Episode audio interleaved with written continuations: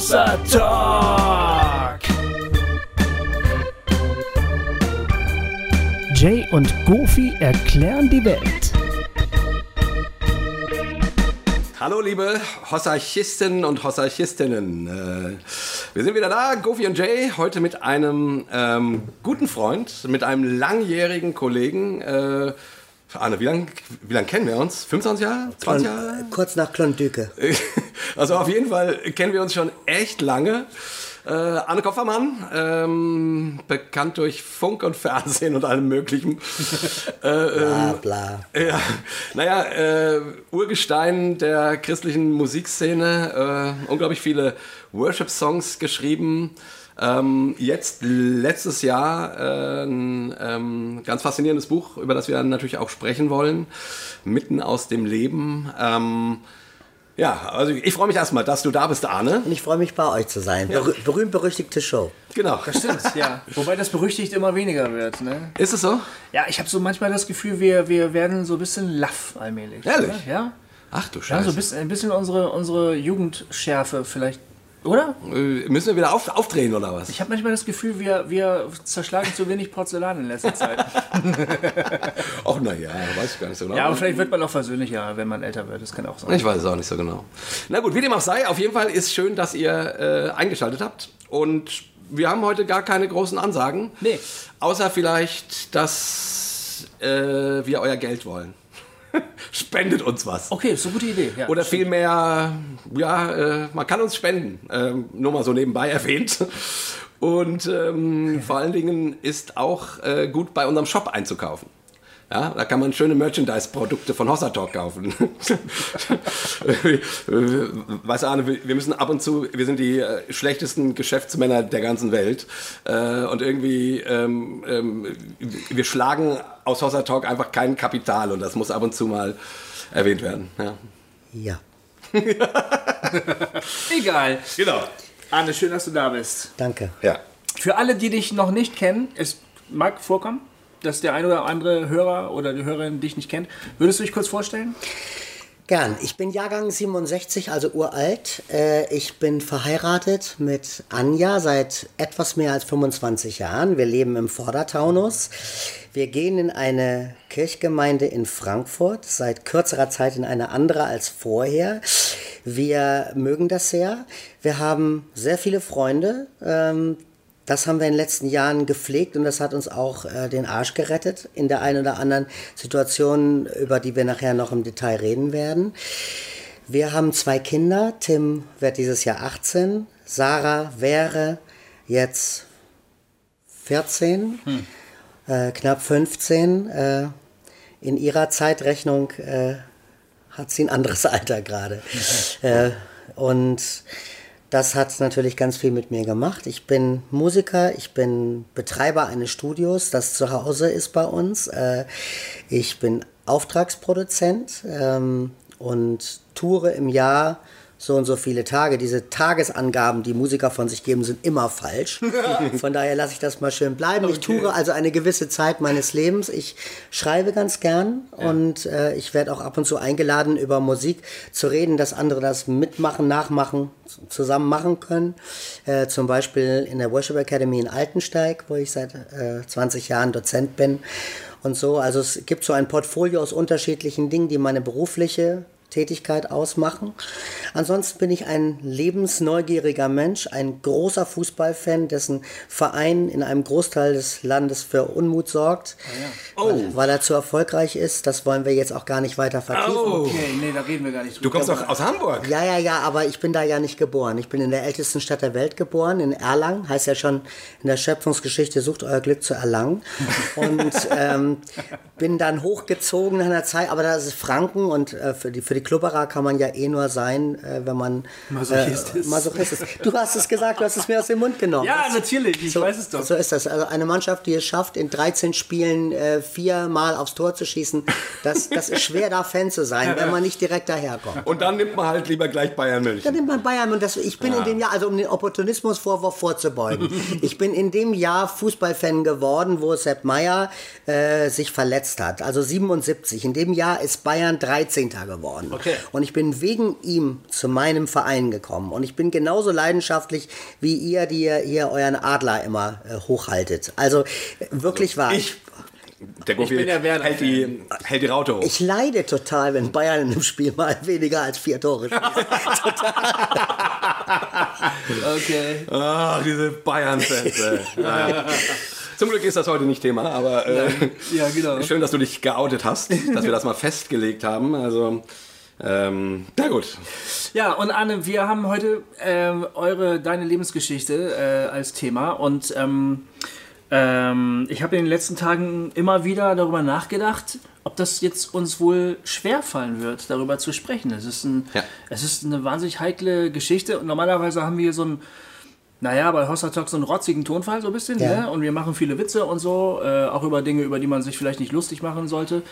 In deinem Fall geht das nicht. In deinem Fall haben wir jetzt gerade irgendwie eine andere Tonlage. Wahrscheinlich musst du uns ein bisschen helfen, darüber entspannt zu reden, nehme ich an. Das will ich gerne versuchen. Natürlich habe ich jetzt mittlerweile auch ein bisschen Übung, weil wenn man sich entscheidet, mit einem solchen Thema in die Öffentlichkeit zu gehen, dann weiß man auch, dass man darüber reden wird und dass man darüber befragt wird. Und das, was am Anfang so extrem stammelnd herauskommt und so, das ist irgendwann ein bisschen geübter. Dann gibt es auch so ein paar Textbausteine, die man sich zurechtgelegt hat, um über so Klippen hinauszukommen. Zum Beispiel über die Ausgangssituation. Wir waren als Familie zu viert an der Ostsee und haben dort Urlaub gemacht. Und an einem unserer letzten Sommerurlaubstage waren wir auf dem Weg in den Hansapark und sind zu viert mit dem Auto dahin gefahren. Ich bin das Auto gefahren und Sarah saß hinter mir.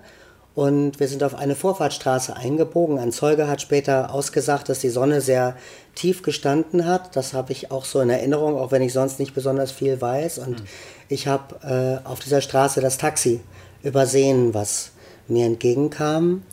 Und es gab dann einen furchtbaren Knall.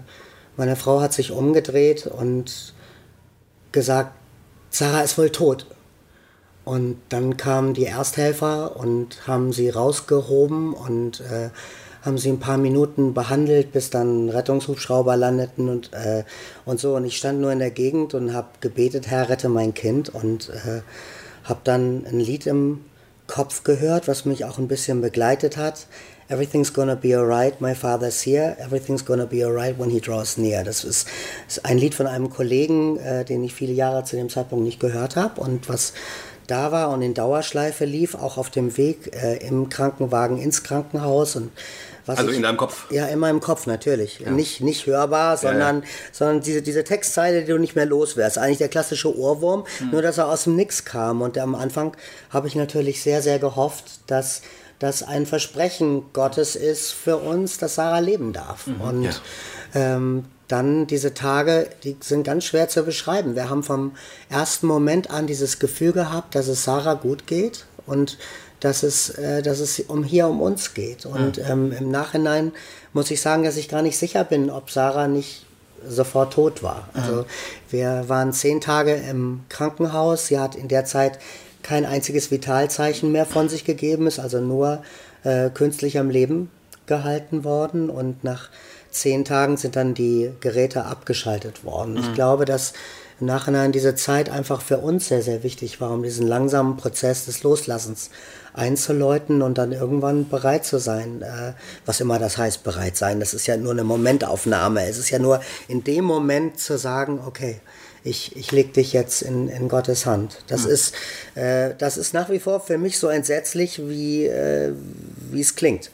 Und trotzdem muss ich sagen, dass diese 10 Tage ganz besonders waren, dass ich für die kurze Zeit das Gefühl hatte, dass diese Realität hier und dass die jenseitige Realität, von der wir fast nichts wissen und so, dass die auf einmal nur noch durch eine papierdünne Wand getrennt waren für einen kurzen Moment. Und ich werde nie vergessen, dass die Thea Eichholz, eine Musikerkollegin von uns, die ihren Mann durch Krebs verloren hat, Ende des Abschiedsgottesdienstes auf mich zugekommen ist und gesagt hat, Arne, es ist total schön zu sehen, wie ihr so unter einer Glocke gehalten seid, jetzt in diesen Tagen bis hin zu diesem Abschiedsgottesdienst, aber ich verspreche euch und muss euch leider sagen, dass irgendwann sich diese Glocke heben wird im ersten Jahr und dass dann neben der Realität dieses Bewusstseins, Gott ist da und der auf irgendeine abstruse, für uns nicht fassbare Art und Weise hält er unser Geschick in der Hand, kommt irgendwann auch diese knallharte Realität des Lebens mit einem erdrutschartigen Verlust dazu. Mhm. Und wenn das dann kommt, seid bitte nicht überrascht. Und was ihr dann braucht, sind. Und dann sagte sie so ein paar Dinge und das war gut. Ich habe relativ schnell lernen müssen, dass der Glaube und Trauer wie zwei Seiten einer Medaille sind, die man überhaupt nicht auseinander dividieren darf. Und das ist vielleicht so ein Thema, über das wir heute so ein bisschen reden können, dass Fromme es ganz schwer haben, dass sie so das Gefühl haben, eigentlich, wenn man doch nur genug glaubt, dann tut es nur noch halb so weh. Ich bin mittlerweile davon überzeugt, dass wenn man bewusst glaubt, dass es dann vielleicht sogar weh tut. Ach, ja. Und so, ja. Aber Arne, noch nicht so schnell. Uns verbindet nun, wir kennen uns lange. Ja. Und ich erinnere mich, als deine E-Mail kam, deine E-Mail kam, die um Gebet gebeten hat und den Unfall kurz skizziert hat. Und ich habe die Julia vorgelesen und wir waren natürlich fassungslos, ist klar. Klar, wir haben auch gebetet und alles Mögliche. Und uns verbindet damit, dass wir beide eine Tochter verloren haben. Also ich habe jetzt auch, du hast wirklich, du beschreibst auch in deinem Buch gerade die erste Zeit, sehr intensiv, wovor ich echt den Hut ziehe. Und ich habe dir das neulich geschrieben, als ich es gelesen habe. Ich konnte es fast nicht lesen. Also ich. Weil das so viel, das ist bei uns ja nun 13 Jahre her, dass wir unsere Tochter, länger, was haben wir jetzt, 2018, ist fast 15 Jahre her.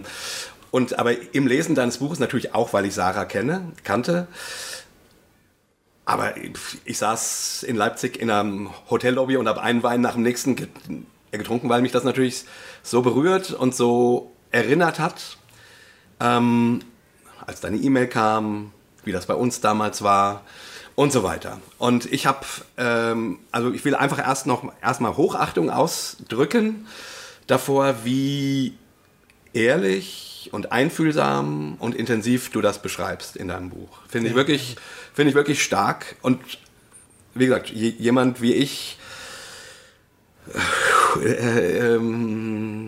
braucht ein bisschen sozusagen. Und ich nehme an, gerade weil wir uns kennen, braucht ein bisschen mehr, als wenn das jetzt für mich ein völlig Fremder gewesen wäre, bei dem ich über seine Trauer lese. Das hätte natürlich auch was ausgelöst, ist klar, aber so. Also ich fand das einfach von mir als Rückmeldung und als irgendwie so dieses, das ist so lange her bei mir und dann kommt das plötzlich durch so ein Buch oder manchmal auch durch ein Lied oder durch irgendwas und zack, ist das wieder da. Ist alles wieder da. Ich wollte dich fragen, Arne, 5 Jahre, ist das eine lange Zeit, ist es eine kurze Zeit? Wie fühlt sich das an? Aber wenn du sagst, bei dir ist es 15 Jahre her und das Buch von Arne löst bei dir sofort wieder dieses Gefühl, also beantwortet sich das von selbst. Also das wird man... Sind auch noch keine 5. 2014 im Herbst sind eigentlich effektiv 3,5 Jahre jetzt. Oh mein, okay. Und 3,5 Jahre sind ein Wimpernschlag. Ja. Also jetzt haben wir ja gerade glücklicherweise kurz nach Ostern Frühling.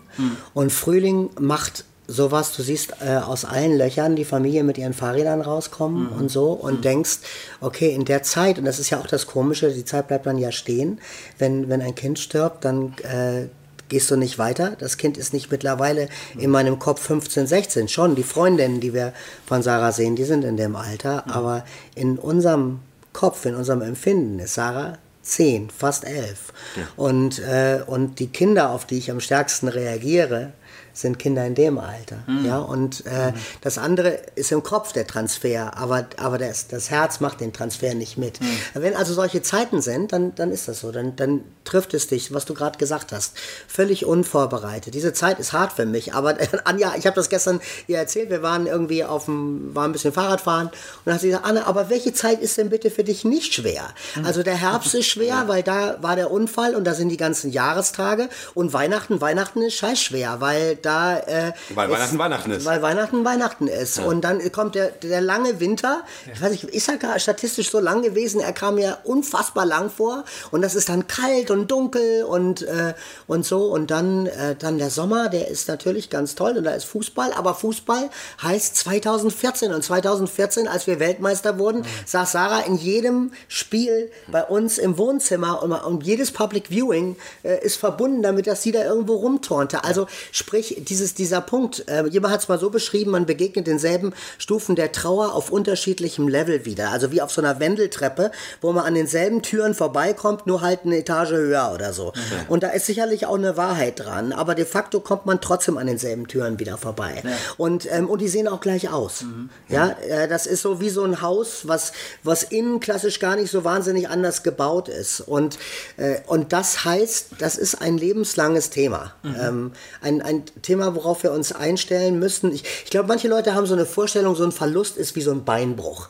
Da muss man das Bein hochlegen und schienen und schonen und irgendwann wächst das alles wieder zusammen und man kann wieder ganz normal laufen. Und für mich war es relativ schnell klar, dass das ein falsches Konzept ist, dass wir eine Amputation erlebt haben und dass dass eine Gliedmaße immer fehlen wird. Und das bedeutet, man muss anders leben, man muss sich damit einrichten und das ist kein Heldenkonzept für einen Glauben, dass man durchs Leben hinkt in einem bestimmten Bereich. Ich halte es für ein sehr barmherziges Konzept eigentlich, Menschen gegenüber, die schwere Brüche in ihrer eigenen Biografie erlebt haben, aber es ist etwas, was erstmal nicht so schön klingt, weil ich mache alles neu, klingt so viel schöner. Stimmt. Ja, du hast den Super-GAU erlebt, ne? Ihr als Familie habt den Super-GAU erlebt. Ein Unfall, weiß nicht, als unsere Tochter ist ja an plötzlichem Kindstod gestorben. Das war, also bei euch war es von einer auf die nächste Sekunde, bei uns war es von einem Abend auf den nächsten Morgen. Aber ging das dir auch so? Also ich muss einfach noch so ein bisschen persönlich anknüpfen, weil das geht für mich gar nicht anders. In den ersten Tagen bin ich so wie in Trance durch die Gegend gelaufen und habe mich gewundert, dass die Welt nicht stehen bleibt. Dass die Leute ihr ganz normales Geschäft machen, also die sich unterhalten, die einkaufen gehen. Und ich dachte, ich lief so durch die Gegend und dachte irgendwie, ihr müsst doch aufhören. Die Welt muss doch stehen bleiben. Rational war mir natürlich klar, dass das Quatsch ist. Trotzdem, aber mein inneres Gefühl war da, es muss anhalten, es muss alles anhalten. Aber es hat nichts angehalten. Wie ging euch das? Wir hatten 10 Tage auf der Intensivstation. In der Zeit habe ich will das jetzt nicht falsch sagen, entweder 3 oder 5 Kilo abgenommen. Das sagt ja auch was. Die ganzen Lebensfunktionen sind auf etwas reduziert. Anja war Tag und Nacht an Sarahs Bett und hat... Die hat kaum geschlafen und wenn im Sitzen. Wie das gegangen ist, ist mir gar nicht klar, weil hätte ich nicht geschlafen, ich wäre da durchgedreht. Ja, alles war auf diese eine Frage reduziert. Tim war in einem anderen jugendlichen Bereich, der hatte eine kleinere Verletzung, ist dann auch nach 2 Tagen entlassen worden und so und hat uns dann besucht. Der ist nicht die ganze Zeit in Lübeck dabei geblieben. Und die Frage war, erstmal war alles auf diese eine Frage ausgerichtet, wird Sarah leben oder wird sie nicht leben? Alles andere war nicht wichtig. Und dann hatten wir so Engel um uns herum in Form von Menschen, in dem Fall meine Schwägerin Maren, die irgendwie davon gehört hat, bei ihrer Arbeit Bescheid gegeben hat, ich muss da mal weg. 9 Stunden gefahren ist, aus Regensburg unten nach Lübeck hoch und dann 2 Wochen nicht von unserer Seite gewichen ist. Ja. Und die uns das abgenommen hat, was eigentlich uns sonst vielleicht noch bekümmert hätte oder hätte abhalten müssen, nur auf diese eine Sache fokussiert zu sein. Ja. Als wir dann nach Hause kamen, das kann ich gar nicht beschreiben. Ich bin auf den Hof, also das leere Haus zu fahren. Genau. Ja. Auf den Hof zu rollen, Freunde zu sehen, die mit Tränen dastehen, uns im Empfang nehmen. Es war auch noch Anjas Geburtstag, ja, zu einem Überfluss, und ich war nur tot. Ich war nur starr. Also ich habe da nicht mal eine Träne rausgequetscht in dem Moment, und dann kommst du in das Haus und jede Ecke sagt Sarah. Ja, und das ist surreal. Insofern verstehe ich den Film, den du da beschreibst. Wie willst du denn jetzt weitermachen? Was ist denn jetzt weitermachen? Ich hätte in dem Zeitpunkt, war ich kurz davor, eine Basic Track Session für 2 Platten zu haben, also so eine große Studioaufnahmesession, und ich habe die dann delegiert und habe da ein bisschen was damit zu tun gehabt, und dann hast du so absurde Dinge wie, also wer in seinem Leben einmal einen Kindersarg ausgewählt hat, der weiß, dass es gibt Dinge, die sollte ein erwachsener Mensch nicht tun müssen. Ja. Und das kann man auch nicht richtig beschreiben. Es ist aber glücklicherweise auch ein bisschen wie so ein, eine Betäubung hat ja auch was Gutes. Also die kann einem von diesem Initialschmerz so ein klein bisschen was wegnehmen. Ich denke, das war auch das, was man Schock nennt.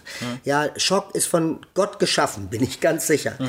Damit er uns ein bisschen hilft in dem Erdrutsch, habe ich vorhin gesagt, das trifft es ganz gut. Also indem, wenn alles zusammenbricht, erstmal nicht auch noch ganz scharf sehen zu müssen, sondern erstmal verschwommen sehen zu dürfen. Okay. Und dann, wenn es dann schärfer wird, mit der Schärfe sieht man erst das Maß der Verwüstung im eigenen Leben, und dem sich dann peu à peu stellen zu lernen. Ich habe immer gesagt, es ist auf der einen Seite war man nach wenigen Tätigkeiten schon erschöpft, und auf der anderen Seite schien das Leben im Zeitraffer an dir vorbeizuziehen. Ja. Wann war das soweit, dass plötzlich sozusagen dieses Schockmoment wegging, die Glocke sich hob und ihr plötzlich gesehen habt, was wirklich passiert ist? Wie lange hat es gedauert? 4 Wochen, 6 Wochen vielleicht, sowas. Okay. Ich kann auch nicht für alle sprechen. Ja. Ich spreche jetzt mal für mich, so, wo ich das Gefühl hatte, okay, jetzt merke ich, was für Dynamiken da ausgelöst werden. Ja, also du denkst zum Beispiel darüber nach, also ich habe mir darüber nie Gedanken gemacht, und auf einmal wird dir klar, du trauerst um das, was hinter dir liegt. Du trauerst aber auch um das, was vor dir liegt, ja. Was du nie erlebst. Ich werde nie Sarahs Freund, den ersten Freund, den sie hat, mit der Machete von der Türschwelle jagen dürfen. Oder nie mit ihr auf dem Abiball tanzen. Ja. Oder nie erleben, wie sie ihren ersten Artikel schreibt. Mhm. Und das, wie weh der Teil tut, das wird einem ja erst peu à peu klar. Oder dass es die Familienkonstellation komplett verändert. Ja, also ich glaube, das ist vielen Leuten, glaube ich, nicht so klar, dass Trauer viel zukunftsgerichteter ist, als man sich das gemeinhin denkt. Ne? Ja. Man denkt, man vermisst jemanden, der mal da war. Also da waren die Situationen mit diesen Menschen und so weiter. Aber eigentlich, glaube ich, Trauer ist vor allen Dingen das Feststellen müssen, dass es diese Zukunft nicht mehr gibt miteinander. Mhm. Und dieses natürlich jetzt nicht, aber auch das Morgen nicht. So. Und das ist mir irgendwann mal so aufgeleuchtet, weil ich habe immer gedacht, ja, man vermisst jemanden, der ist hinten, ne? Mhm. Aber man vermisst nach vorne. Ja. Ja, und das macht das Morgen manchmal so unerträglich. Und deshalb geht es auch nicht weg, sozusagen, ja, oder? Der Schmerz bleibt. Genau, gegen was kannst du erfolgreich kämpfen? Gegen den Dingen, denen du aktiv begegnen kannst. Mhm. Aber dem Phantom in der Zukunft, dem hätte, wäre, wenn, ja, dem kannst du nicht aktiv begegnen. Und es bleibt dann nur der Tagtraum. Und der Tagtraum ist immer größer als die Realität noch dazu. Mhm. Das ist auch noch so ein Problem, was darin liegt. wir haben ab und zu mal drüber gesprochen, ob wir Sarah im Laufe der Zeit idealisiert haben. Ich habe ein Kapitel geschrieben über ihren Charakter und ich habe versucht, das schon so auszudrücken, dass es da auch die Flaws, die sie hatte, also so die kleinen liebenswerten Macken, die sie hatte, die auch zu nennen und so. Aber natürlich bleibt in der Erinnerung sehr viel von dem Positiven, von dem Einzigartigen übrig. Ganz ehrlich, ich würde mich freuen, wenn das am Ende von mir auch übrig bliebe und nicht das Gesamtbild. Aber das ist der Punkt. Du kannst... Die Realität ist immer noch ein bisschen vielfältiger und zerbrechlicher und und da gibt es diese negativen Dinge auch. Aber wenn das wegfällt, dann bleibt natürlich das Positive stehen und vielleicht auch überlebensgroß. Ja. Ich finde, an der Stelle würde ich gerne einen Song von dir spielen.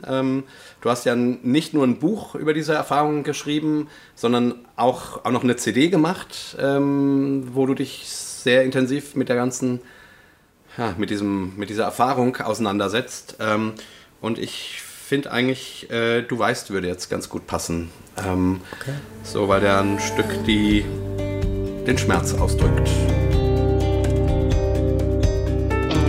Du warst für mich ein Vater, voll liebevoller Güte. Du warst mir immer freundlich zugewandt. Wir schienen ganz außer Frage, du bist ein guter Hirte. Ich war nie tiefer als in deine Hand. Wurdest du ein Fremder, eine weit entfernte Liebe? Auf einmal schienst du mir ganz unbekannt. Ja, während wir so reden, fällt mir auf, dass ich eine ganz ähnliche Erfahrung dann gemacht habe wie ihr. Wobei ich eigentlich gedacht habe, bei dem Gespräch reden wir vor allen Dingen über eine Erfahrung, die ihr teilt. Aber weil wir gerade über die Trauer gesprochen haben, die sich eigentlich in die Zukunft richtet. Ne? Ich habe ja einen behinderten Sohn und der ist geistig behindert und hat Autismus und ist ein ganz, ganz toller Typ. Ich habe das große Glück, dass ich mit ihm zusammen leben darf, dass er da ist. Aber als wir seine Behinderung überhaupt erst entdeckt haben, da war er 2,5, 3 Jahre. Und das war so ein Moment, wo wir plötzlich entdeckt haben, dass das, was wir an ihm so liebenswert gefunden haben, so kleine Ticks und so, dass das eigentlich Symptome waren. Und dass die zum Autismus dazugehört haben und zu seiner Art. Und das war, ich habe das damals tatsächlich auch wie so einen Trauerfall erlebt. Es war ein Abschiednehmen. Ne? Es war ein Abschiednehmen von der Zukunft, so wie du dir das vorgestellt hast, was du mal mit deinem Sohn vielleicht erleben wirst oder welchen Weg er gehen würde. So. Der Mensch war natürlich immer noch derselbe Mensch, aber die Sicht auf ihn hat sich komplett geändert. Es war fast, als hättest du ein neues Kind gehabt. Ne? Abschied im Prinzip Abschied von deinem alten Kind, willkommen zum neuen Kind. Und das passiert mir halt auch heute manchmal noch so, wenn ich dann plötzlich so Altersgenossen von ihm sehe, die also, wie man so sagt, neuronal typisch sind, also die normal sind, ne, in Anführungszeichen, wenn die so durch die Gegend tollen und so. Ich habe neulich einen gesehen, die waren als Kinder befreundet und dann haben sich die Wege halt getrennt, weil der eine Junge ist gesund und mein Sohn ist halt so... Ich bin die Straße lang gefahren, der rannte da die Straße entlang, der andere Junge, und ich habe einfach nur laut Fuck gerufen, ne? Einfach weil das auf einmal hochkam. Da könnte mein Sohn jetzt mit ihm laufen eigentlich, ne? Und das ist vielleicht auch ein ähnliches Empfinden, vielleicht auch für Leute, die jetzt gerade zuhören, die sagen, ich habe vielleicht keinen Sterbefall in meiner Biografie, aber ich habe einen Trauerfall, schon auch, ne? Ja. Und jetzt beschreibst du in dem Lied gerade das, was ich auch erlebt habe dann. Du wächst vielleicht... Ich bin auch aufgewachsen eben mit dem Verständnis von Gott als der sich um mich kümmert, der mich lieb hat, der mich immer festhält. Und dann passiert so eine Geschichte in deinem Leben und auf einmal verändert sich alles und natürlich auch der Blick auf Gott. Ne? Wer ist dieser Wer ist das überhaupt? Du wurdest mir ein Fremder. Du wurdest mir ein Fremder, das fand ich sehr, sehr stark, ja. Ist eine sehr starke Zeile. Ja. Ich habe das ja auch schon mal geschrieben, solche, du bist ja eher aus dem Worship-Milieu und solche Zeilen hört man in Worship-Songs, ich finde leider sehr selten. Also ich feiere das, dass du der Kirche, ne, weil auf dem Album sind durchaus gemeindetaugliche Songs drauf, Songs mit solchen Zeilen schenkst, weil ich das finde... Zumutest, ja, weil das findet in unserem normalen Leben ja so nicht statt. Ich weiß nicht, ich meine, ich verstehe das auch, ne, weil ja, man denkt immer lieber an die schönen Seiten, so, ne? Aber wenn man doch irgendwie eine Religion hat, wo sich alles um einen Gekreuzigten dreht, ja, der von Gott verlassen wurde, der Gott ist und gleichzeitig von Gott verlassen wurde, Gott wurde ein Fremder. Ja, ich würde euch gerne eine Geschichte erzählen. Die ist so ein klein bisschen gewöhnungsbedürftig für Leute, die vielleicht eher so von außen auf Glauben und so gucken. Aber sie hat sich so zugetragen und sie hat viel mit dem Thema zu tun. Ich habe ein Jahr, nachdem der Unfall passiert ist, ein Seminar gehalten in Ostwestfalen. Und da kam ein Freund in einer Veranstaltung auf mich zu oder am Ende und sagte, hast du mal 5 Minuten. Dieser Freund, den habe ich 20 Jahre lang nicht gesehen, mit dem habe ich in Hamburg Anfang der 90er Jahre Musik gemacht und dann haben wir uns aus den Augen verloren und er hat eigentlich nur über Facebook so latent ein bisschen Kontakt gehalten, aber ehrlich gesagt wusste ich nicht mehr, was er seitdem macht, vielleicht gerade mal noch in welcher Stadt er ist. Und er sagte, Arne, ich würde dir gerne erzählen, im September 2014 bin ich irgendwann mitten in der Nacht aufgewacht mit dem dringenden Bedürfnis, ich muss für dich beten. Und ich hatte keine Ahnung warum, aber ich habe das gemacht und dann bin ich eingeschlafen und in der nächsten Nacht ist dasselbe wieder passiert. Zu dem Zeitpunkt hatte ich noch keine Ahnung, was euch passiert ist. Und dann bin ich wieder aufgewacht und habe wieder richtig gerungen und gebetet. Und Arne, seit dem Tag habe ich das jeden Tag gemacht. Das war ungefähr ein Jahr. Und zwar nicht so in der Art und Weise, wie so typische Fromme, die so ihre Checkliste mit Fürbitteanliegen haben, wo man dann so die einzelnen Punkte abzeichnet, sondern so stark, dass meine Frau ab und zu auf mich zukam und sagte, sag mal, betest du schon wieder für die Kopfermanns? Hm. Und dann sagte er, und dabei schaute er mich direkt an, und ich habe für 2 Dinge in erster Linie gebetet. Das erste ist, dass eure Ehe daran nicht zerbricht. Hm. Und das zweite, und dann schaute er noch intensiver und sagte, du glaubst nicht, wie oft ich mit Gott gerungen habe, dass Sarah gehen musste, weil ich glaube, du hast es nicht getan. Hm. Wie? Er hat gesagt, du glaubst nicht, wie oft ich mit Gott gerungen habe. Nicht ich, Arne, sondern ich, er, der mir diese Geschichte erzählt, mit Gott gerungen habe, weil du, Arne, hast es, glaube ich, nicht getan. Also Gott angeklagt. Genau, mit Gott zu ringen darüber, warum, what the fuck, wie, um das zu sagen, was du gerade gesagt hast. Und in dem Moment ist was mit mir passiert. Und in dem Moment, wo er das sagte, ist was mit mir passiert. Nämlich, dass meine Frömmigkeit, meine Vorstellung davon, wie Gott ist und wie ich mit Gott reden kann, das überhaupt nicht zuließ. So. Diesen Punkt, so mit Gott zu ringen, weil meine Sozialisation immer sagte, setze dem Leid, setze dem Negativen, setze dem, was dich belastet, etwas Positives entgegen. Gott ist das Positive und dementsprechend nimm das, was du da hast und trag es zu ihm und dann wird das etwas mit dir machen. Ich glaube grundsätzlich auch an diesen Satz. Mhm. Aber er hat nicht zugelassen, dass ich Gott so entgegengetreten bin. Deswegen habe ich dann irgendwann, dieser Text kommt, ist in Zusammenarbeit mit Christina Brudereck entstanden. Ja. Und als ich den zum ersten Mal, ihren ersten Entwurf bekam, sie schreibt immer ein Poem und ich mache daraus ein Lied. Also immer, wir haben das jetzt 2-mal gemacht, das ist sehr schön. Und da war es jedes Mal so. Und 1, 2 Zeilen, da musste ich erst mal schlucken. Und dann habe ich gedacht, aber das ist es genau. Genau das habe ich empfunden. Ich hätte es mir nur vielleicht selber nicht mal eingestanden, dass ich so empfinde. Ja, Gott, es ist, ich finde dieses Bild auch extrem ausdrucksstark. Du hast mal jemand geliebt, so eine Ex-Freundin zum Beispiel, da über diesen Vergleich. Und dann plötzlich zerbricht diese Beziehung und über Jahre, es macht immer noch was mit dir. Das Herz ist immer noch rau und empfindsam und so, aber du bist nicht mehr so nah dran.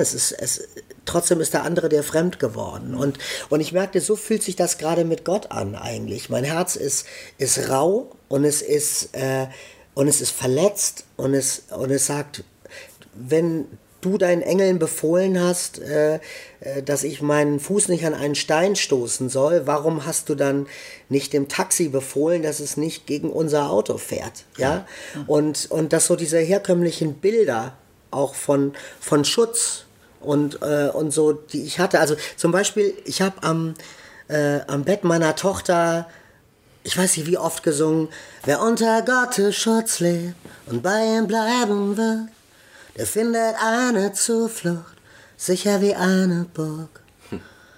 Und meine Frau hat am Bett von Sarah wie oft gebetet, morgen früh, weil Gott will, wirst du wieder geweckt, weil sie es furchtbar fand zu beten, morgen früh, wenn Gott will, wirst du wieder geweckt. Und irgendwann haben wir dann uns nach einer ganzen Zeit mal drüber unterhalten und dann ist mir auch bewusst geworden, dass dieses Lied entstanden ist in einer Zeit, wo die Kindersterblichkeit 30% und größer war. Ja.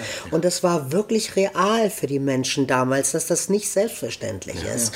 Ja. Und da wurde die Gottesbeziehung buchstäblich in so einem Lied ausgedrückt und wir gucken uns im Jahr 2018 an und sagen, sag mal, hat er sie noch alle? Mhm. Ja, aber es war ein sehr ehrlicher Ausdruck von Glaube und ich habe... Gut, das war ja quasi unsere Erfahrung, ne? Am Abend vor Junis Tod haben wir mit ihr gebetet, dass Gott sie die Nacht über beschützen mag, ne? Was man so betet. Und am nächsten Morgen hältst du dein totes Kind in den Armen. Das ist schon brutal, oder? Das ist total brutal. Und das heißt, diese Vorstellungen, die ich so von Gott habe. Darf ich einen Text, einen kleinen Text lesen aus meinem Buch? Ich habe etwas geschrieben, das gibt es auch als Lied, aber ich finde, das drückt es so ein bisschen aus. Wir bauen uns Gebäude aus Gedanken, so hoch, dass sie den Himmel fast berühren. Kein Zweifel bringt sie allzu leicht zum Wanken. Kein Einspruch darf den eigenen Standpunkt stören. Wir hegen unsere festgefasste Meinung und pflegen gut durchdacht Theologie. Sie hat für alles, was du tust, auch eine Deutung und ist sich sicher, du enttäuscht uns nie. Doch du bist Gott, wir sind es nicht.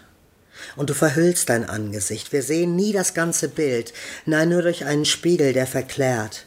Nur wie durch einen Spiegel, der nicht alles erklärt. Herr, hilf uns, dir trotz allem zu vertrauen.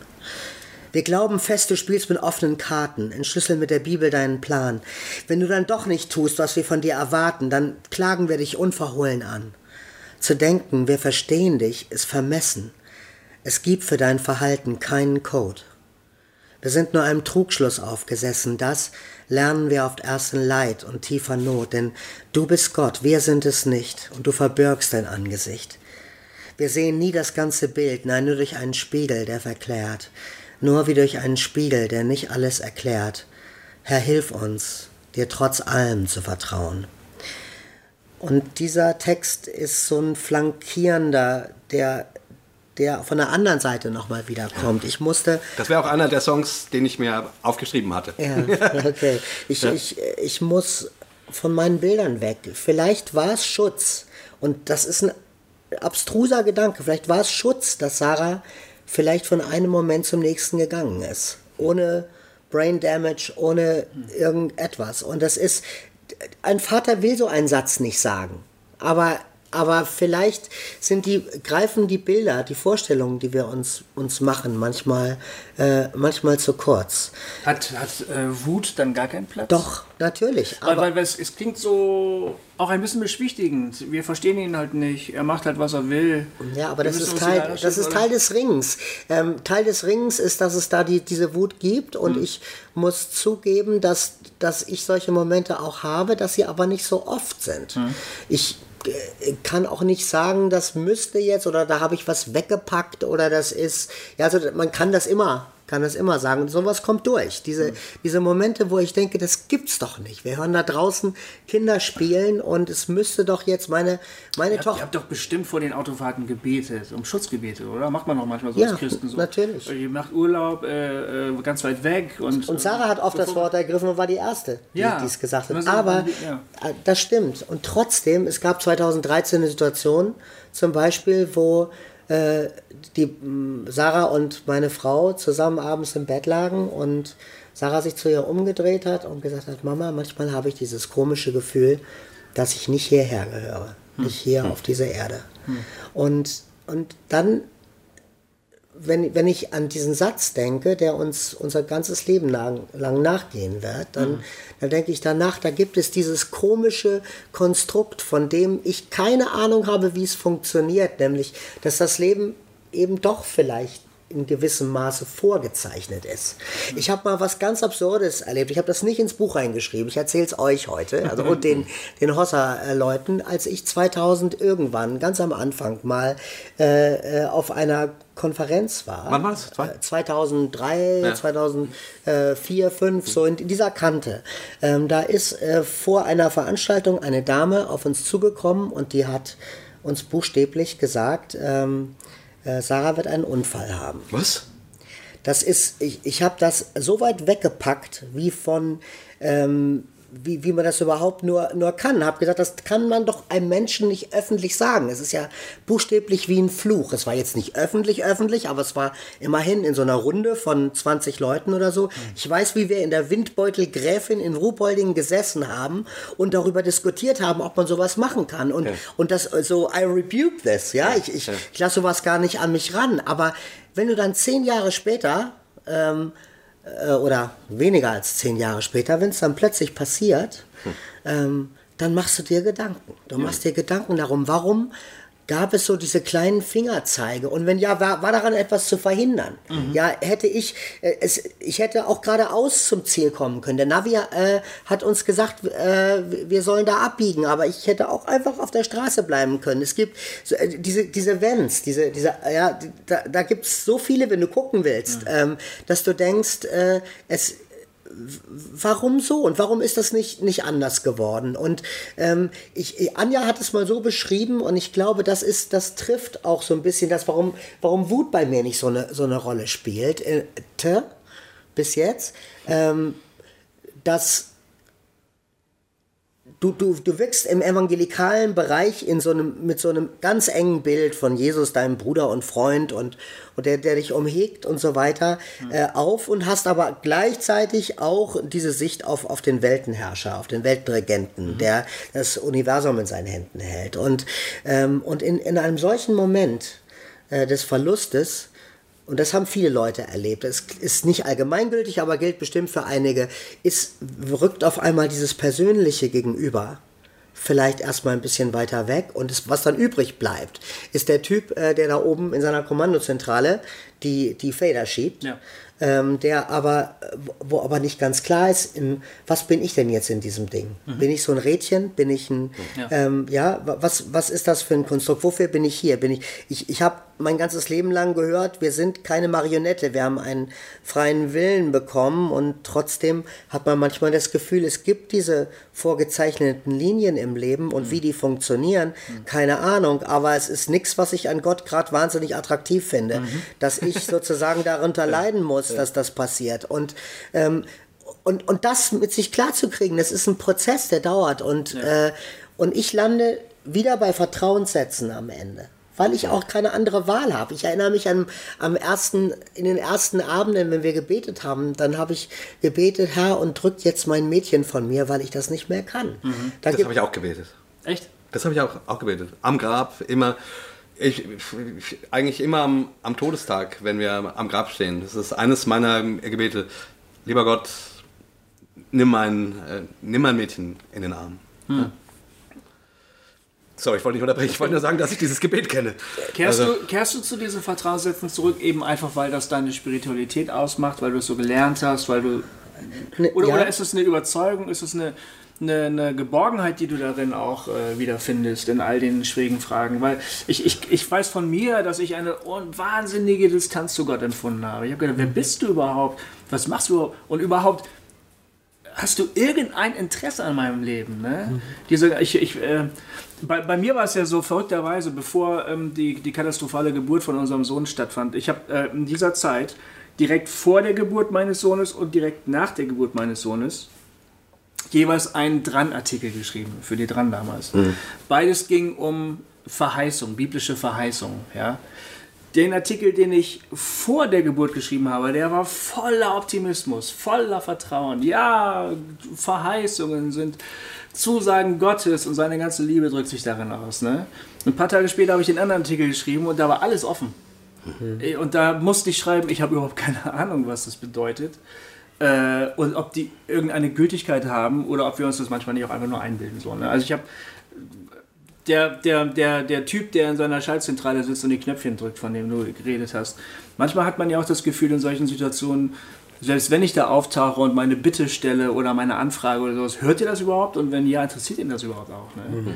Hast du zu so einem Glauben zurückgefunden, wo du sagen kannst, ja, der nimmt mich immer noch in den Arm, der guckt mich immer noch an, der interessiert sich immer noch für mich? Ja, habe ich. Und das hat ganz unterschiedliche Facetten. Und warum die so sind, das ist schwer zu sagen. Eine der Sachen, wir haben buchstäblich von allen Kontinenten dieser Erde gehört, dass Leute für uns beten. Mhm.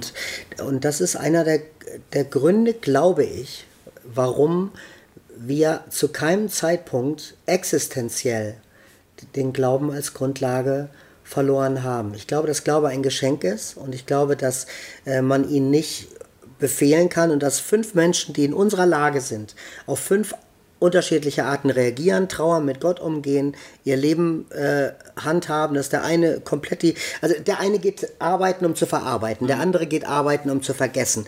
Der eine trauert nach innen, der andere trauert nach außen, der eine ist in seiner Beziehung ein Flüchter und will alles ändern, weil nichts mehr ist, wie es war. Der andere ist ein Bewahrer und will bloß das festhalten, was da ist. Der eine sagt, machst du das öffentlich, was ich gerade erlebe, dann verlasse ich dich. Der andere sagt, wenn ich es nicht in die Welt hinausschreie, dann zerberst dich von innen. Mhm. Wir sind so unterschiedlich in der Art und Weise und das sind wir auch in der Art, wie wir mit Gott umgehen. Ich kann dir natürlich nicht sagen, was die Wahrheit ist, ob das auch Suggestionen sind.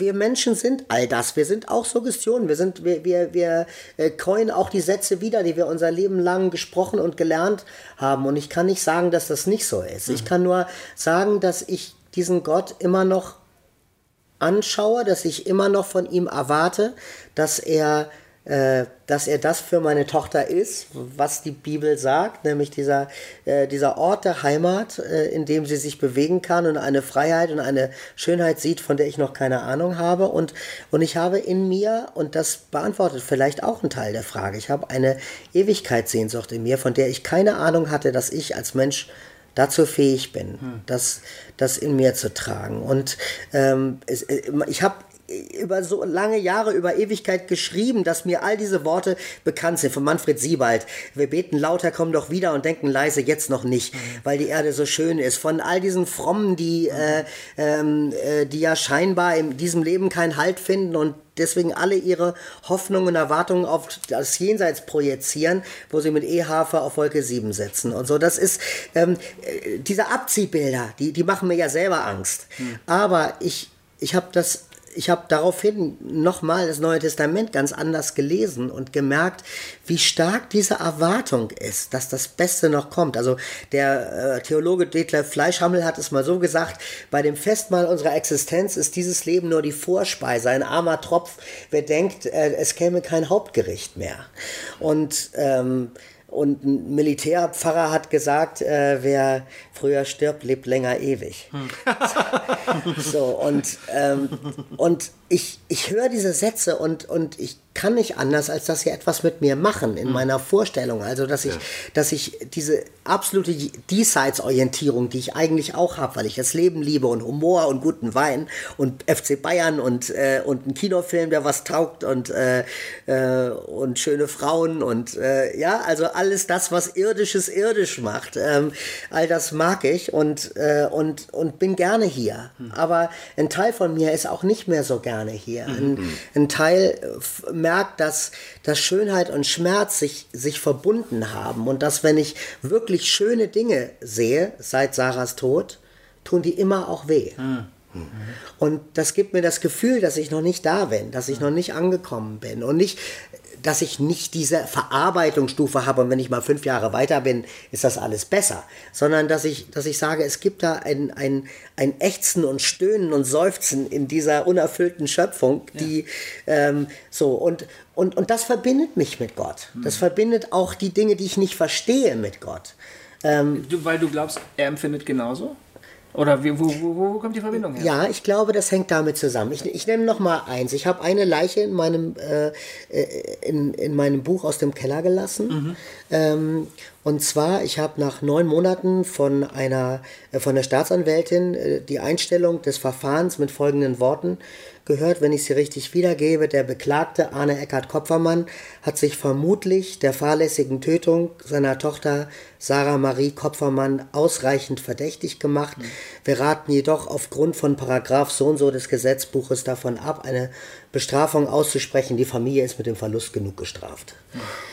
Das ist ein Satz, der kann dir wirklich emotional komplett und für immer das Genick brechen. Ja. Und in der Zeit machst du dir, also natürlich, für mich war wahnsinnig wichtig, dass ich jemanden hatte, Dr. Ebner, der hat mich 2 Jahre lang begleitet und der hat gesagt, Herr Kopfermann, Sie müssen den Unterschied verstehen zwischen moralischer Schuld und juristischer Schuld. Was Ihnen da passiert ist, das kann uns alle Zeit, jederzeit im Straßenverkehr passieren und wir alle haben als Autofahrer, die länger fahren, schon so Situationen gehabt, wo es spitz auf Knopf war, dass was hätte passieren können und es ist ein Unfall gewesen. Und das ist, also man muss sich mit dem Intellekt damit auseinandersetzen, um das zu machen. Aber ich habe auch gemerkt, ich muss irgendwo mit meinem Schuldgefühl hin, mit diesem Empfinden hin. Und ich habe kurz nach dem Abschiedsgottesdienst ein kleines Holzkreuz geschenkt bekommen mit so abgerundeten Kanten nach dem Konzert. Ich glaube, man nennt die Herzensschmeichler oder so. Diese Art von Reliquien, die sind wirklich gar nicht meine Welt. Also Öltröpfchen aus Israel und so habe ich bis jetzt keinen Vertrag mit gehabt und diesen Geschichten. Aber ich habe gemerkt, dass es für mich ein wirklicher Trost gewesen ist, in diesen ersten, ich weiß nicht wie vielen Monaten, dieses Holzkreuz, wenn ich gerade mal merkte, wie so die ganze Wucht von allem irgendwie über mir zusammenschwappte, einfach in meiner Hand, in meiner Hosentasche dieses Kreuz zu umfassen und zu sagen, du bist der Schmerzensmann, du hast diese Dinge für mich getragen, du hast dich bis ins Allerletzte mit dem Leid von Menschen solidarisiert und damit auch mit meinem.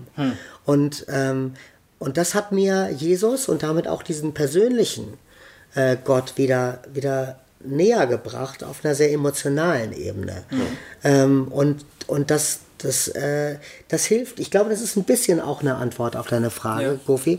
Das hilft mir ein bisschen damit umzugehen, die Fragen sein zu lassen, sie nicht wegzudrängen, sie auch nicht auszuschalten, aber dann wieder bei dem Satz zu landen, du weißt, warum das passiert ist, du weißt, warum ich bin, warum ich immer noch bin, warum 10 Millisekunden zwischen einem fast unversehrten 47-Jährigen und einer vermutlich sofort gestorbenen 10-Jährigen gelegen haben und nicht umgekehrt. Du weißt, was du dir damit vorgestellt hast und ich verwehre mich auch gegen den Satz, es war zu irgendwas gut. Ja, also ich mache ich mache ja eine Menge Veranstaltungen jetzt und erzählen mir ganz, ganz viele Menschen ihre Geschichten und das ist auch toll zu sehen, wie viele Leute ermutigt sind oder Hoffnung fassen oder sagen, dass du aus der Isolation raustrittst, hilft mir, meiner eigenen Isolation zu begegnen. Das ist alles total schön. Soweit ist irgendwas, muss ja auch gut sein, wenn du irgendwie diesen Seelenstriptease in Form eines Buches und einer CD betreibst, den du betreibst. Aber dieser Automatismus, es war dafür gut, damit ich jetzt Menschen, die traurig sind. Ja, vergiss es. Ja, das ist schrecklich. Vergiss es, das ist ja furchtbar. Also, ja. Ich weiß nicht, gab es dieses Buch von Peter Hahne oder was? Es ist nicht die Frage, warum hat Gott das zugelassen, sondern wozu? Oh, das habe ich damals an die Wand geschmissen und gesagt, du blöder Arsch. In Liebe natürlich. Ja, natürlich voller in Liebe, aber so ein Quatsch, ey. Also wirklich, sorry, ey. Ich muss kurz noch einen Schritt zurückgehen. Ich habe mich erinnert, natürlich, während wir hier reden, erinnere ich mich auch ganz viel, ist klar. Ich habe mich an die Beerdigung von Juni erinnert, also meiner Tochter, und habe mich daran erinnert, dass wir dann natürlich auch diskutiert haben, was machen wir jetzt mit dem Grab, was für Blumen und so. Und ich habe gesagt, da kommen keine Blumen drauf. Das bleibt genauso aufgeschüttet. Also, dieses Grab soll in den Himmel schreien, dass das eine Sauerei ist. Das darf nicht schön sein. So, Also mein Empfinden war, ich will das gerade nicht schön haben, sondern das muss wüstig sein. Weil das ein Loch hinterlässt, weil ich das nicht zugleistern will. So. Ich meine, gut, später haben wir dann irgendwann doch Blumen gepflanzt und so, wie das so ist. Wie hat denn Julia darauf reagiert? Ja, die konnte das nachvollziehen. Und fand das auch okay. Irgendwann war dann doch auch das Bedürfnis da, das zu einem, also nicht zu einem, nur zu einem nackten Ort zu machen, zu einem Ort der Brüche, sondern auch zu einem Ort, wo man sagt, ja, aber wir erinnern uns ja auch an das Schöne mit unserer Tochter und deswegen machen wir es auch schöner da. Aber meine erste Reaktion war, das muss spröde und himmelschreiend sein, weil es hier um etwas Himmelschreiendes geht. Naja, was ich damit sagen will, in dieser ganzen Frage, die man ja nicht beantworten kann, ich meine, wie ist Gott einzuordnen? Mir geht das natürlich wie dir, ich weiß es nicht. In der einen Seite nimmt man vollmundig irgendwelche Sätze aus der Bibel und sagt, hier steht's und das glaube ich und bla. Und dann passieren Dinge, die nicht zu solchen Sätzen passen. Und das ist aber, die ganze Welt schon so. Mhm. Also es ist jetzt nicht so, dass der Herr Kopfermann und der Herr Friedrichs und der Herr Müller hier die einzigen sind, die plötzlich irgendwie sagen, huch, uns ist da aber was passiert, was irgendwie ja gar nicht dazu passt, sondern die ganze Menschheitsgeschichte über passieren furchtbare, schreckliche Dinge und die Menschen müssen das irgendwie mit ihrem Glauben an einen guten Gott zusammenbringen. Und mal gelingt ihnen das besser und mal schlechter, mal bauen sie riesen Gedankengebäude theologischer Art, mal schreien sie nur in den Himmel, du Arschloch, wo warst du? Und mal und so weiter und so fort. Also es gibt, wie du es auch vorhin schön gesagt hast, so viele, also A, Verarbeitungsmechanismen, verschiedene, aber auch auf der geistlichen Ebene, ja, so, Gott funktioniert einfach nicht so, wie man es gerne hätte. Ja. Und ich komme immer wieder zum Kreuz zurück. Also früher habe ich gesagt, ja, das Kreuz ist, da bin ich erlöst worden. Das ist der Mechanismus, der meine Erlösung macht. Heute, oder ehrlich gesagt auch ganz vehement mit dem Tod meiner Tochter, ist es der Ort, der den Gott, den man nicht versteht, mir vor Augen führt. Wo sich Gott selber diesen Gott vor Augen malt. Mein Gott, warum hast du mich verlassen?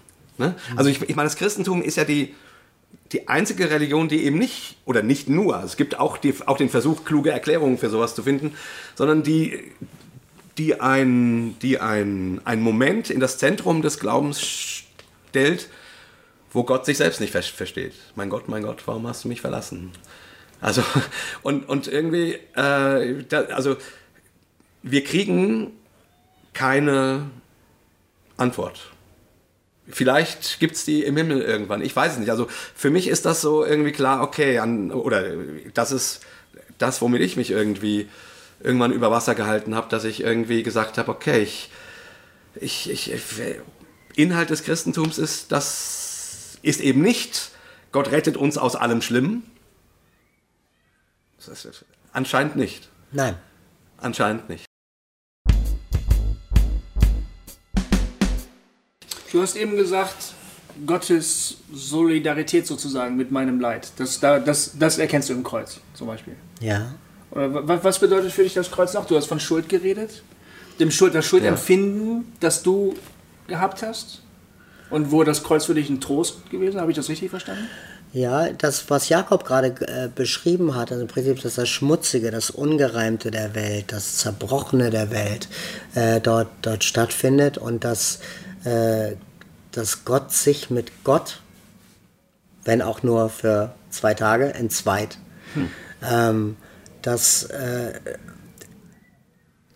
ist eine sehr kraftvolle Aussage. Die muss man gar nicht verstehen erstmal. Der Satz in sich ist so tröstlich für die Ambivalenz des Lebens mit ihren traurigen und schönen Seiten, wo das eine und das andere so eng zusammenliegt. Wir können in einem Moment etwas so feiern und so darin aufgehen und im nächsten Moment eine Nachricht bekommen, die uns den Boden unter den Füßen wegzuziehen scheint. Und das, so eng liegt es im Leben zusammen. Und das haben wir ja seitdem auch wieder erlebt. Und ich höre solche Geschichten auch so oft. Und ich höre natürlich in dem Moment, wo man seine eigene Geschichte öffentlich macht, kommen die Menschen. Es ist so ein bisschen wie bei Schwangeren. Wenn du selber schwanger bist, dann siehst du lauter Schwangere, die waren da immer schon da, aber jetzt nimmst du sie auf einmal wahr. Und wenn du selber durch einen großen Verlust gehst, dann siehst du auf einmal Verluste um dich her. Ich habe komischerweise nach der Lektüre deines Buches überall Mädchen in dem Alter gesehen. Das war ganz interessant. Das ist ein ähnlicher Effekt. Ja. Ne? Also ich glaube, dass dieses Thema Gott ist nicht verständlich. Also das Mysterium des Glaubens wird ja zum Beispiel von der katholischen Kirche sehr betont. Ja. Ich wünschte, die Evangelikalen hätten ein bisschen mehr davon. Oder die Juden, die nicht sagen, 7 Wege, wie man zu einem zufriedeneren Leben kommt, sondern die man sagt, es kommt nicht darauf an, die richtigen Antworten zu haben, sondern die richtigen Fragen zu stellen. Also sprich, dem Leben zu begegnen mit einer gewissen Demut, die Gott sein lässt und die sagt, okay, also wenn im Alten Testament beim Propheten steht, so viel höher wie der Himmel über der Erde ist, so viel höher sind seine Gedanken als meine und seine Wege als meine. Das hört man manchmal als so ein, das ist manchmal so platt, manchmal wird einem das von Fromm um die Ohren gehauen. Ja, aber die Wege des Herrn sind unergründlich. Ja, aber du hörst es nicht so. Nee, ich höre das nicht so. Ich höre, für mich sind diese Sätze, das ist Realität. Das passt zu dem Schallzentrale und Strippen ziehen auch für mich ein bisschen. Aha. Ja, wo ich dann lande, was mein eigenes Vertrauen angeht, ist dann nochmal die nächste Frage und die entscheidet sich nicht nur von Tagesformen, sondern auch vom Umgang miteinander. Aber ich nochmal zurück, ich glaube, dass Klage ein sehr wichtiges Bindeglied ist. Wir haben 150 Klagepsalmen, die als das Urbuch von Lobpreis und Anbetung gelten. Und von diesen 150 Psalmen sind 65 Klagepsalmen. Und manche davon sind so düster, dass man sich nicht vorstellen kann, dass die im biblischen Kanon Aufnahme finden. Ja. Müssten doch eigentlich schon von der Kommission rausgewählt worden sein, wegen mangelnder Erbaulichkeit. Genau, so. Genau. Und die blieben aber drin. Ja. Und Brian Dirksen, der ja auch 2 Special Need Children hat, so wie er das nennt, es ist, der hat gesagt, Lament is the missing link in worship. Also die Klage ist das fehlende Bindeglied, was in Lobpreis und Anbetung nötig ist, damit in den Zeiten, die sich uns nicht erschließen, in denen wir Gott nicht verstehen, dass wir dort eine Möglichkeit finden, mit Gott zu kommunizieren, bis wir dann vielleicht womöglich zu neuem Vertrauen durchbrechen. Warum haben wir davon so wenig Lieder? Weil es nicht sexy ist, weil man den Quick Fix sucht, weil die Postmoderne sagt, ich will nicht das Traurige angucken. Wenn ich an einem CD-Tisch stehe, also als so ein typischer Lobpreismusiker, der seit vielen Jahren aber auch Singer-Songwriter-Musik macht, und ich habe gerade ein Konzert gehabt, wo ich lauter Themen angesprochen habe, wie Burnout, wie Beziehungskrisen und so weiter, und die Leute kommen zum CD-Tisch und sagen, Arne, vielen Dank für die tiefen Gedanken und die tollen Texte und das, was du da gesungen hast, und dann nehmen sie sich eine Lobpreis-CD mit. Ja. Und der Impuls, der dahinter liegt, ist, die ganze Scheiße um mich drumherum, die nehme ich eh schon wahr. Davon ist eh schon so viel in meinem Leben. Und jetzt doch bitte ein bisschen heile Welt in meinem Leben. Und das heißt, Gemeinde ist oft so ein Ort, wo man sich das wünscht. Ja, Heimat, ein bisschen heile Welt, ein bisschen diesen so schweren und ambivalenten Empfinden, genau. Ja. Welt wird erklärbar. In den Predigten wird mir das erklärt, wie das funktioniert und so, ne? Genau. Ja, deshalb es wird rund. So. Deshalb sind Gemeinden ja oft auch so tiefgängig wie eine Vorabendserie, finde ich. Ne? Ja, und deswegen ist Worship oft auch Schlager. Ja. Auch das ist wahr. Mhm. An sich ist an Atemlos zum Herrn nichts verkehrt, ja. Nur der Punkt ist, es kommen Zeiten, wo dieselben Leute, die mit erhobenen Armen im Lobpreisgottesdienst gestanden haben, vor 2 Jahren noch, sagen, diese Lieder sind alle so flach. Das Einzige, woran ich mich im Moment festhalten kann, sind die Paul Gerhardt, diese Geschichten, wo so ein bisschen mehr Substanz drin ist, wo man das Gefühl hat, dass das Leben auch kommt. Hat sich seitdem Gott verändert? Ich glaube nicht. Haben sich die Lieder verändert? Nein, auch nicht. Aber der Mensch hat eine Lebensrealität gefunden, für die er keine Lieder mehr gefunden hat. Ja. Er hat keine Entsprechung mehr gefunden dieser Kämpfe und dieser Prozesse in ihm, für die er Lieder braucht. Und wir Singer-Songwriter, Worship-Songwriter, haben ihnen diese Lieder nicht in einem Maße gegeben, zum Teil, weil man sie uns nicht abkaufen wollte, zum Teil aber auch, weil wir selber lieber ein Heilig, Heilig, Heilig schreiben wollten, weil es uns freundlicher von der Hand geht oder weil es leichter zu schreiben ist. Oder vielleicht, weil wir auch persönlich noch nicht an dem Punkt gewesen sind. So, oder? Weil wir ein bisschen wie die Ahnungslosen waren. Ja. Ich habe das leider nie getan, aber eigentlich träume ich davon, dass man irgendwie auch mal so zornige Lieder auf Gott schreiben würde, die man dann so, keine Ahnung, die muss man ja nicht jede Woche im Lobpreis singen, aber ab und zu mal so und Leute, wir wissen, es sind hier auch Leute unter uns, die haben gerade eine schwere Zeit und vielleicht fällt es denen gerade schwer, Gott zu vertrauen. Herr, du mein Gott, du bist doof. Herr, du mein Gott, du bist doof. Herr, ich weiß keinen. Ja, das wäre die lustige Version, aber ich meine so wirklich völlig ernst, weil in dem Psalm findet das ja statt, ne? Einfach um mal zu sagen, für euch singen wir jetzt miteinander eine Anklage. Gott, wo bist du gerade? Ne? Warum fühle ich mich von dir im Stich gelassen? Wie auch immer. Das müsste man ganz schön lange anmoderieren. Wahrscheinlich müsste man nur in großen Gruppen die Leute mitzunehmen. Aber eigentlich würde ich davon, weil wie gesagt, die Psalmen können das. Ja, die können das, aber die Sprache, die sie wählen, vielleicht ist das auch, hängt es auch damit zusammen, es ist halt so subjektiv, ne? Also wann immer die Psalmen das tun sie sehr stark aus der Ich-Perspektive. Ja. Ich sehe sehr wenig kollektive Klage. Okay. Und ich glaube, das ist auch so ein Ding, man kann gemeinsam preisen, aber es ist sehr schwer, wenn es sich nicht fokussiert auf ein Geschehen, gemeinsam zu klagen. Man kann gemeinsam klagen über eine Flutkatastrophe oder über etwas, was in der Gemeinde passiert ist, was alle erwischt und so weiter.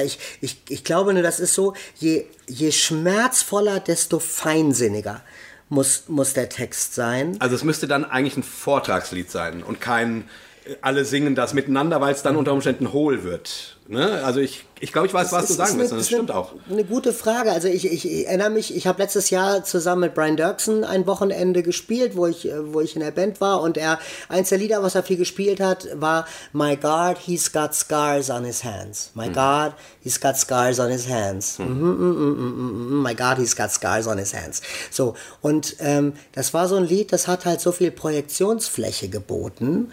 Mal abgesehen von dieser Melodie, die auch so toll dazu passte und so, dass allein diese Aussage zu meditieren, wenn Gott Narben trägt, dann bedeutet ihm mein Schmerz etwas. Ja? Also diese Projektionsflächen zu schaffen, das ist, glaube ich, was in der Gemeinde absolut geht und was auch in Verbindung mit dem Abendmahl geht. Ich glaube, das Abendmahl könnte ein guter Ort im Gottesdienst sein, um Trauer einen Ort zu schaffen.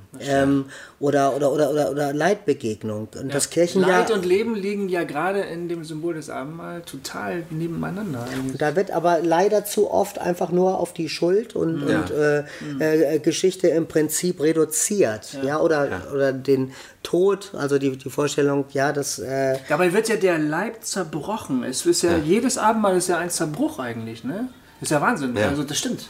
Man muss über Leid sprechen beim Abendmahl eigentlich. Ja. Stimmt.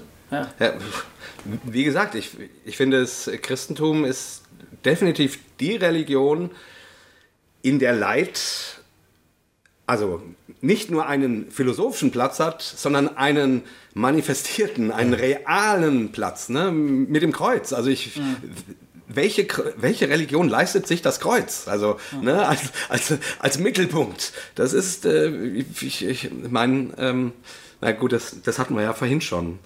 Aber ich habe jetzt gerade die ganze Zeit gedacht, ich würde eigentlich jetzt gerne Schönheit aus der Asche spielen. Ja. Weil ich finde, das passt gut zu dem, wo wir jetzt gerade sind. Und das ist ein H-Moll. Hast du eine Gitarre da? Willst du es live spielen? Nein, aber du hast gerade gesagt, du würdest es gerne spielen. Also. Ja.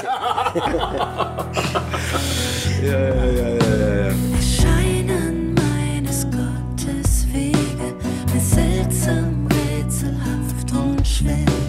Und gehen Wünsche, die ich hege, still unter ihm der Sorgen Meer, fällt trüb und schwer der Tag verrinnt, der mir nur Schmerz und Qual gebracht. So darf ich mich auf eins besinnen, dass Gott nie einen Fehler macht. Aus dem Schutt wächst eine Blume, die ihre Wurzeln im Himmel hat. Sie öffnet sich dem Licht der Sonne, dringt sich an ihren Strahlen satt. So wächst Schönheit. Dass Gott nie einen Fehler macht. Bei dieser, die Zeile liegt mir immer quer, und gleichzeitig möchte ich sie natürlich glauben. Ja. Ich finde es so schön, dieser Song ist ja nach einem Gedicht, ne? Genau. Wenn ich das richtig in Erinnerung habe. Man muss auch ein bisschen die Geschichte dazu erzählen, also ich zumindest muss es tun, damit ich es guten Gewissens auf der Bühne singen kann. Mhm. Es kommt von einem Soldaten aus Stalingrad, der kurz vor dem Ende seines Lebens, direkt in diesem kalten Winter 43, diesem schrecklichen Winter, von dem man ab und zu mal gehört hat, wenn man sich mit dem Zweiten Weltkrieg auseinandersetzt, versucht, sein Restvertrauen in Gott auszudrücken in 3 Versen. Da gibt es diesen Chorus nicht und die Melodie war sicherlich eine andere, wenn es eine gab, aber er hat etwas ausgedrückt. Ich habe dieses Gedicht wenige Wochen nach dem Abschiedsgottesdienst in einer Mail zugeschickt bekommen. Und es ist mir durch Mark und Bein gegangen, weil ich gedacht habe, wenn ein Mensch, der in der Situation, der dieses Gräuel gesehen hat, dieses entsetzliche Leid gesehen hat, wenn er dazu in der Lage ist, am Ende dazustehen und diesen Satz zu sagen, dass Gott nie einen Fehler macht, vielleicht finde ich dann auch einen Weg in den Rest meines Lebens hinein, indem ich nicht an Gott verzweifle und indem ich nicht das wegpacke, was seitdem ich ein Teenager war, mein Leben geprägt hat, sondern der wie so ein Kompass mich durch den Nebel durchnavigiert und wo ich am Ende sage, ich habe es nicht verstanden, aber ich bin dem Gedanken treu geblieben, dass dieser Gott mein Licht ist. Ja. Und so im Refrain, den du ja geschrieben hast, ne, greifst, also das ist auch ein bisschen wie eine, also ich empfinde das so, ne, wie so ein Ringen mit diesem Satz, dass Gott nie einen Fehler macht, das dann in Versuchen, in poetischen Bildern umarmbar zu machen, ne? So. Schön, dass du das so sagst. Das war genau der Wunsch. Ich wollte mich dem Satz aber auch stellen. Ja. Und ich finde, dass man Sätze im Leben gebrauchen kann. Gofi, du hast vorhin so ein paar Fragen gestellt, die ich sehr gut verstehe. Jakob, du nach der Wut, du nach dem Satz. Ja, aber ist das dann nicht so einfach? Ist das nicht so? Ich glaube, dass es Sätze des Glaubens geben muss, die man im Leben behält und mit denen man ringt, an denen man sich abarbeitet. Ja.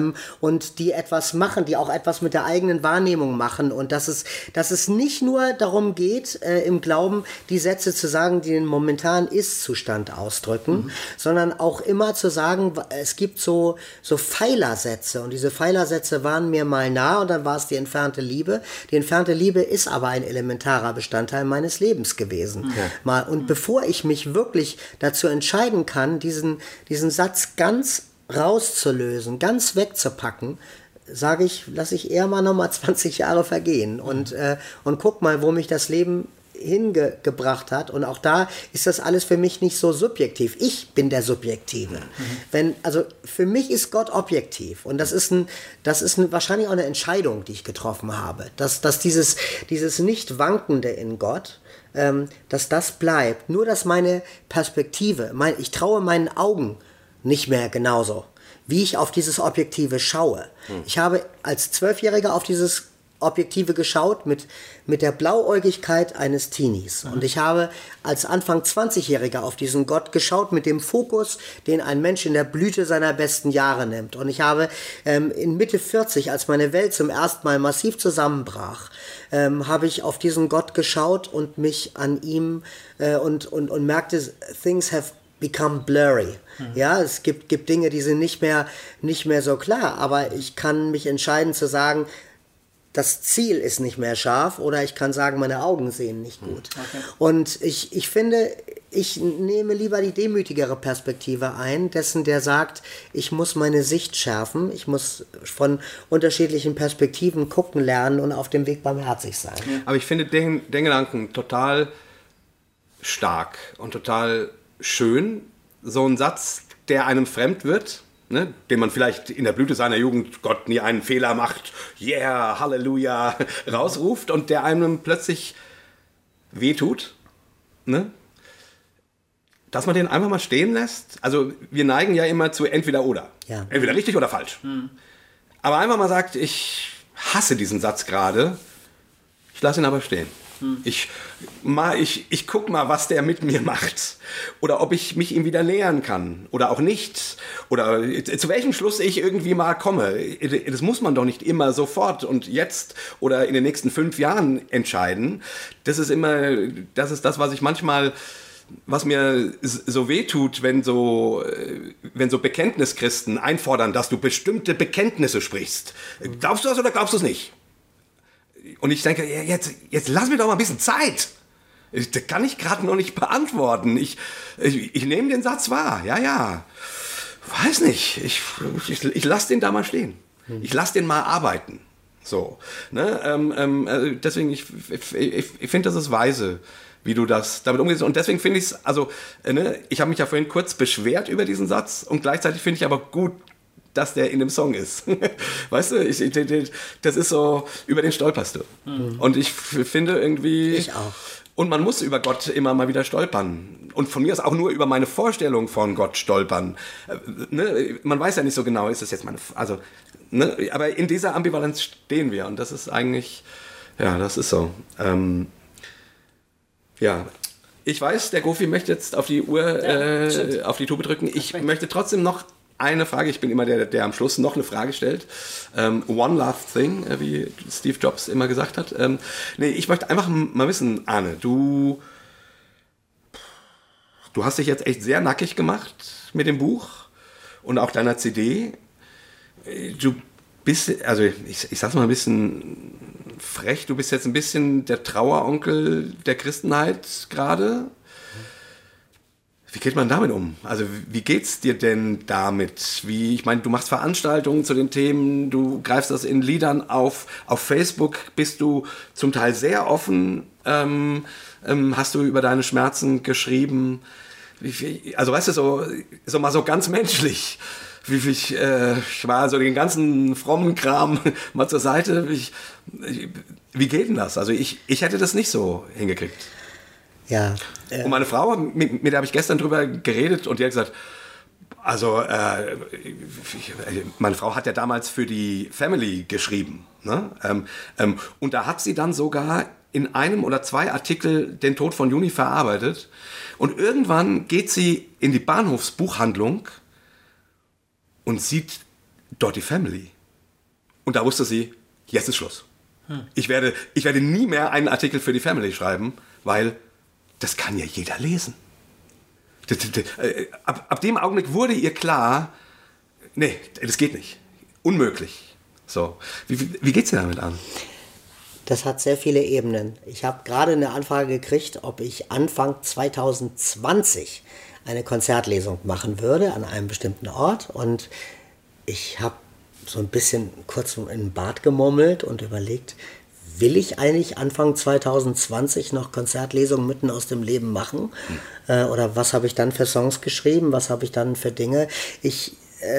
Für mich persönlich gesprochen würde ich sagen, ich glaube, es ist ganz wahrscheinlich und auch gut, dass sich die Themen mischen und dass dieses Thema Trauer, das wird immer einen bestimmten Anteil haben. Ich habe 20 Alben gemacht. Ich glaube, Mitten aus dem Leben ist ein besonderes und diese Songs werden immer etwas Besonderes sein. Und das heißt, wenn du sowas Epochales gebaut hast, dann werde ich diese Songs auch weiter beschreiben. Howard Carpendale hat mal gesagt, if you ever written a hit song, you better like it, cause you're gonna sing it all your life. Und so ein bisschen ist das so, wenn du ein gutes Album gemacht hast, dann werden dich diese Songs natürlich auch ein bisschen begleiten. Das ist die eine Ebene. Also diese eine Ebene ist, dass sich Themen durchmischen, dass ich in der Tat nicht bis zum Ende meiner Tage Trauerbade sein möchte. Das andere ist die Ebene, was es mit der Familie macht. Und einerseits ist es da draußen und andererseits ganz genau sehe ich jetzt auch nicht meinen Ruf und meine Frau schon überhaupt nicht, dass wir Zeit unseres Lebens jetzt angesprochen werden als die Eltern, die ihre Tochter verloren haben oder so gesehen werden, weil ein Stigma ist was Doofes. Aber Arne, das hast du jetzt, ich weiß nicht, kommst du aus der Rolle noch raus? Also ich, das aus der Rolle rauszukommen, hat immer etwas mit Kennen zu tun. Die Menschen, mit denen wir engen Kontakt haben, die kennen mich. Ja. Die anderen, da kann ich nur einen Ausschnitt bieten und es gibt, also sagen wir mal so, Jakob, gibt Leute, die kennen mich von der CD Vergiss es nie und einem Konzert danach von 2006. Und in ihrem Kopf ist das dieser Lobpreisrocker. Bin ich dieser Lobpreisrocker. Ja. Und dann hören sie irgendwann 8, 9 Jahre später von irgendetwas. Und ich bin das für sie. Dass ich das für sie bin, ist mir ganz egal. Es war ein Ausschnitt, sie sind mit dem Ausschnitt stehen geblieben, weil sie danach nicht mehr von mir wahrgenommen haben. Ich kann nicht von Menschen erwarten, dass sie verstehen, wer ich bin und wie viele, sondern ich kann von meinen Freunden, von meiner Gemeinde, von den Menschen, mit denen ich Leben teile, das erwarten.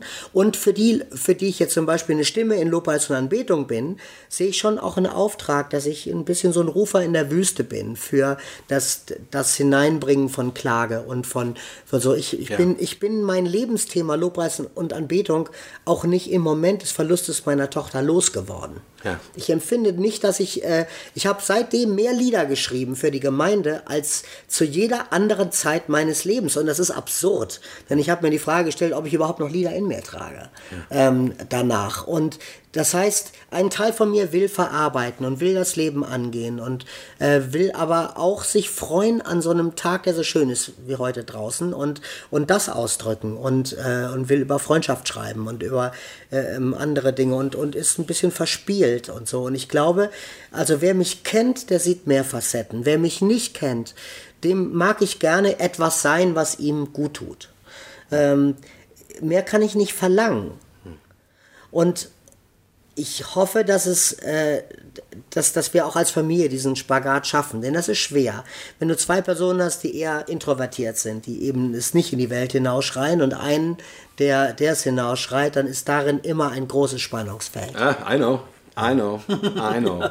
Ich weiß genau, also ich auch an den Teilen deines Buches, du hast es so manchmal so ein bisschen angedeutet. Du hast nicht sehr viel über deine Familie geschrieben, aber manchmal so ein bisschen angedeutet, weil ich wusste ganz genau, wovon du sprichst, weil das bei uns auch sehr ähnlich ist, dass wir da unterschiedlich sind, unterschiedliche Verarbeitungsformen haben. Ich bin überhaupt nur froh, dass wir noch verheiratet sind, dass wir das miteinander irgendwie hingekriegt haben, an dieser Situation als Paar nicht zu zerbrechen, weil du schreibst das auch an einer Stelle, ich glaube 60%, 80%. 80% in Deutschland, 95% in Amerika. Aller Ehen scheitern, wenn man so etwas miteinander durchstehen musste. Ja. Und auch bei uns war es messerscharf. Also wirklich immer wieder messerscharf an manchen Stellen. Nicht nur deswegen, aber natürlich auch weil die Unterschiedlichkeit einem wie unterm Vergrößerungsglas vor Augen steht. Also diese Unterschiede, die es immer schon gegeben hat, aber die auf einmal unüberbrückbar erscheinen. Ja, und gerade dieses Empfinden, wie man verarbeitet und dass der es doch am meisten verstehen müsste, anders macht, ist schwer zu vergeben am Anfang. Und dahin zu kommen, ihn stehen zu lassen und zu schätzen für das, was er ist, das ist ein schwerer Prozess. Ja, das ist wirklich nicht so einfach. Aber wie gesagt, ich finde, dein Buch gibt auch in dieser Hinsicht gute Ideen, hilfreiche Sätze. Tipps ist so ein flaches Wort, deswegen wollte ich es eigentlich nicht benutzen, jetzt habe ich es trotzdem benutzt, sondern ich finde, du schaffst das gut, sowohl Menschen, die noch nicht viel, also die noch keinen riesen Lebenskrise erlebt haben, eine Ahnung davon zu geben, was da passiert, was da in einem passiert und wie man, vor welchen Fragen man steht und so weiter. Und du schaffst es aber auch gut, Menschen, die da mittendrin sind, die Hand zu reichen und zu sagen, du bist nicht allein. Das kennen andere Menschen auch. Und meine Erfahrung war dass das mit das Wichtigste überhaupt war, dass mir irgendjemand gesagt hat, ich habe zwar nicht genau das erlebt, was du gerade erlebst, aber ich weiß, wovon du sprichst. So. Ne, dieses Wiedererkennen. Ich bin nicht allein. Ich kann mich in deinen Worten bergen. Ich kann mich in dem Song, in dem Gedicht wiederfinden. Ich bin nicht allein auf der Welt. Mein Schmerz ist geteilt. Den kennen andere auch. So. Und ich finde, das machst du sehr, sehr schön in deinem Buch und auch auf deiner CD. Und gleichzeitig, wie gesagt, bringst du dieses Thema in die Christenheit, was ich wirklich wichtig finde. Finde ich wirklich wichtig. Ja, ich würde eigentlich gerne zum Abschluss noch Ich berge mich spielen, so als einen hoffnungsvollen Ausklang. Ja, Ich berge mich habe ich auch mit Christina Brudereck geschrieben und es ist ein Song, der diese zerbrechliche Seite der Gottesbeziehung so schön ausdrückt wie wenige, die ich angegangen bin, und deswegen hat er einen besonderen Platz in meinem Leben. Ich berge mich, wenn wohl auch erst am Ende aller Tage, weil ich wohl ohne diese Kraft nicht so kämpfen könnte für Gerechtigkeit. Die Zeit den Glanz verliert ohne Ewigkeit, weil meine Sehnsucht nicht zu zähmen ist, weil man mir Hoffnung nicht dressiert, weil ich nicht ohne das Geheimnis leben will, die Anderswelt mich fasziniert, weil in dem Dickicht meiner Gedanken so manche scheue Ahnung wohnt, die mir noch zeigt, was heilig ist, die mir noch zeigt, was heilig ist. Ich berge mich. Goofy, hatte das Gespräch denn genug Kante? Ja, durchaus. Dann bin ich froh. Doch, absolut. Hattest du Schiss oder was? Nein, ich wollte dich nicht unter Druck setzen. Nein, das ist, du hast am Anfang gesagt, es ist schwer, überhaupt in so einem Gespräch zu wissen, ja, was ist natürlich, wie weit darf man gehen, wie sehr muss man sozusagen auch jetzt noch mit Samthandschuhen anfassen. Genau, ne? Wie behutsam muss man sein. Und auch das ist tagesformabhängig. Ja. Aber mir war natürlich auch klar, wenn ich zu euch komme, dann reden wir sehr offen und mir hat das Freude gemacht. Ja, mir auch. Total. Ja. Arne, vielen, vielen Dank. Ich finde auch, also das schätze ich an dir eh. Du bist an dieser Stelle einfach, du lässt es zu, deine Wundheit zu zeigen. Und das finde ich beeindruckend und das finde ich total schön.